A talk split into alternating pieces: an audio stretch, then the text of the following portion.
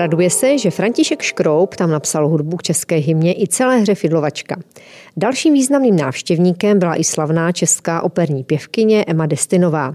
Řeč je o zámku Trnová kousek od Prahy, kde v době covidu, inflace a nejistoty má dnešní hostka Markéta Hansen spolu se svým manželem otevřela hotýlek s restaurací Chateau Trnová. Marketo, krásný den a moc děkuji, že jste přijala pozvání natočit tento podcast. Dobrý den a já děkuji za pozvání. Krásný den všem od mikrofonu přeje Kateřina Haring. Marketo, co vás inspiruje? Mě především inspiruje příroda, takže čas v přírodě, ať už s dětmi nebo se psem, tak asi příroda. Najdeme tam i nějaké osoby, lidi, kteří vás inspirují? Nemám. Já jsem se nad tím zamýšlela, jestli eh, třeba mám nějakou osobu, ale nemám vyloženě nikoho specifického, kdo by mě inspiroval. A je něco jiného, co vás i nabíjí? Nabíjí mě právě ten čas v přírodě, ale uh, obecně jako čas s přáteli, uh, s rodinou a hlavně teda dětský smích a radost, tak to asi. Co vám ty síly bere? No hádky, spory, asi jako negace. Což v biznisu bývá docela asi časté, že člověk musí za něco bojovat, takže Bývá, tak to... se s tím člověk musí poprat, najít rovnováhu. Hmm. Když byste měla dát jednu radu do podnikání, jaká by to byla? Já bych řekla, že jít si za svým snem s určitou vytrvalostí, ale i pokorou. Uh-huh. Myslíte si, že mm, jsou jisté stereotypy, které panují ve vztahu podnikání žen? Já myslím, že už to mnohem lepší, že v dnešní době jsou ženy hodně emancipované a i ten přístup eh, k ženám už eh, je podle mě mnohem lepší, takže nemyslím, že by to bylo nějak v dnešní době hodně výrazné. Jaké vlastnosti si myslíte, že je dobré mít do výjimku, aby se to podnikání ženám dařilo? Myslím obecně pro všechny je to uh, právě ta vytrvalost, uh, trpělivost, ale samozřejmě je to i o nějakém štěstí. Uh-huh. A Udělala jste někdy vy v podnikání chybu, která možná pak se ukázala nebýti chybou? Chyby jsem určitě nějaké udělala, ale upřímně si nepamatuju, že by to bylo, že by něco by to přineslo pozitivního, takže možná ano, ale nevzpomínám si. Takže je to tajemství úspěchu o té vytrvalosti, o tom jít si za tím svým a nikdy se nevzdat? Nebo je tam nějaká tajná ingredience? Myslím, že tam není tajná, nebo já o ní nevím, o té tajné ingredienci. Uh, jak jste říkala, ta trpělivost, vytrvalost, ale myslím si, že uh, určitě by tam měla být i určitá pokora a být si vědoma toho, těch hranic, limitů a jít nějak postupně. Hmm. Máte vy nějaký speciální talent, který víte, že vám třeba pomáhá v tom podnikání? No já jsem taková hodně cílevědomá a myslím, že i empatie. Podle mě i empatie v podstatě je něco, co eh, si člověk neuvědomí, že to patří do biznesu, ale já si myslím, že to i tam patří. Tak v podstatě děláte ve sféře služeb, takže tam se to hodí o to víc, si tam myslím. Ano. Co váš work-life balance? Máte na to nějaký osobní recept? Osobní recept úplně nemám, ale je to právě podle mě o těch hranicích a limitech. Uvědomit si, držet si svoje hranice a ty limity si uvědomovat. Snila jste někdy o tom, že si pořídíte zámek? To asi úplně ne. Nikdy mi to vlastně nepřišlo na mysl, že bych mohla být zámecká paní.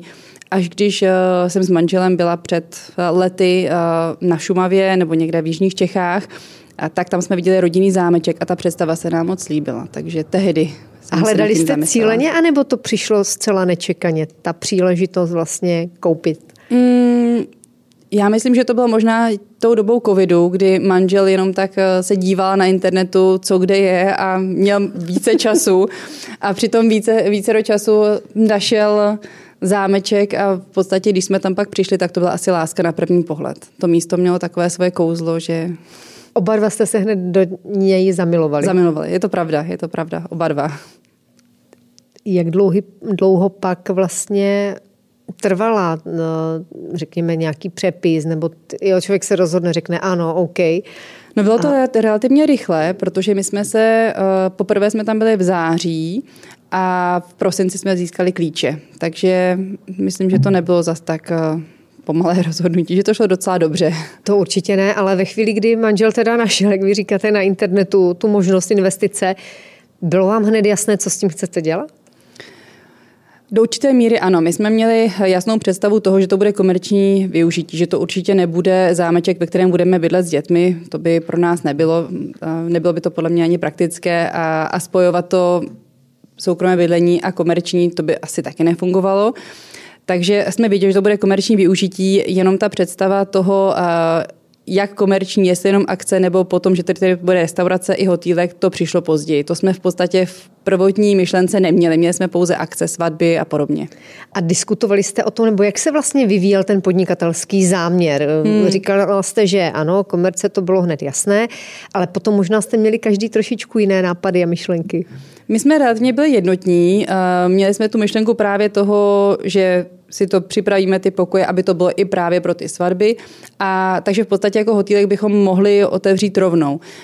S tím ale s tou restaurací to bylo až poté, co jsme našli pana šéf-kuchaře Pavla Veltruského, tak tehdy v podstatě e, s ním jsme si říkali, No možná vlastně opravdu by to byla škoda mít to jenom na akce a neotevřít místo veřejnosti plně. Takže tehdy jsme se rozhodli, že by bylo možná prima tam udělat e, i restauraci a ten butikový hotel. Vy jste v podstatě začínali na začátku covidu. Mm. Co vás napadalo ve dne, kdy se všechno začalo zavírat a v podstatě v tom modu se pak žilo de facto dva roky? Mm. Tak co jste tam na začátku si říkali, Ješko, jo, či to teda No, my jsme se nad tím samozřejmě zamýšleli, ale uh, říkali jsme si, tak teď máme čas, teď je právě ten čas, kdy to můžeme věnovat uh, náš čas a kdy se to můžeme věnovat, kdy můžeme uh, se zaměřit na to, abychom to dali do toho stavu, jakým bychom to chtěli mít, kdy uh, chceme vlastně, aby to mělo nějaký standard, potřebujeme kuchyně, protože tam nebyly kuchyně, které byly profesionální, takže jsme to nějakým způsobem využili právě čas uzavírek jako čas na renovaci těch prostor, aby to splňovalo to, co my od toho očekáváme. A pak jsme doufali, že se to jako zlepší, že už to bude lepší, že to nebude uzavřené. Zajímá vás pokračování tohoto biznis příběhu? Celý si jej můžete poslechnout na info.cz.